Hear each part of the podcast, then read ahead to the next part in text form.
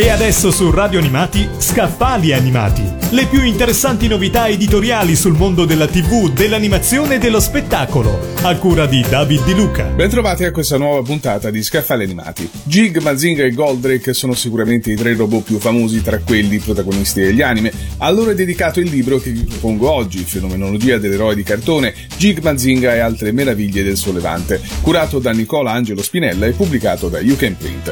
Una delle chiavi di lettura scelte dalla L'autore è quella religiosa, non solo buddista o shintoista, ma anche cristiana e di altre religioni. In particolare viene illustrata una teoria sul significato religioso della Trinità cristiana in collegamento con vari personaggi e oggetti di Jig. Si tratta di una prospettiva probabilmente diversa da quella che gli autori giapponesi avevano in mente, dal momento che il loro popolo non è molto incline alla religione, almeno non come intesa qui da noi in Occidente.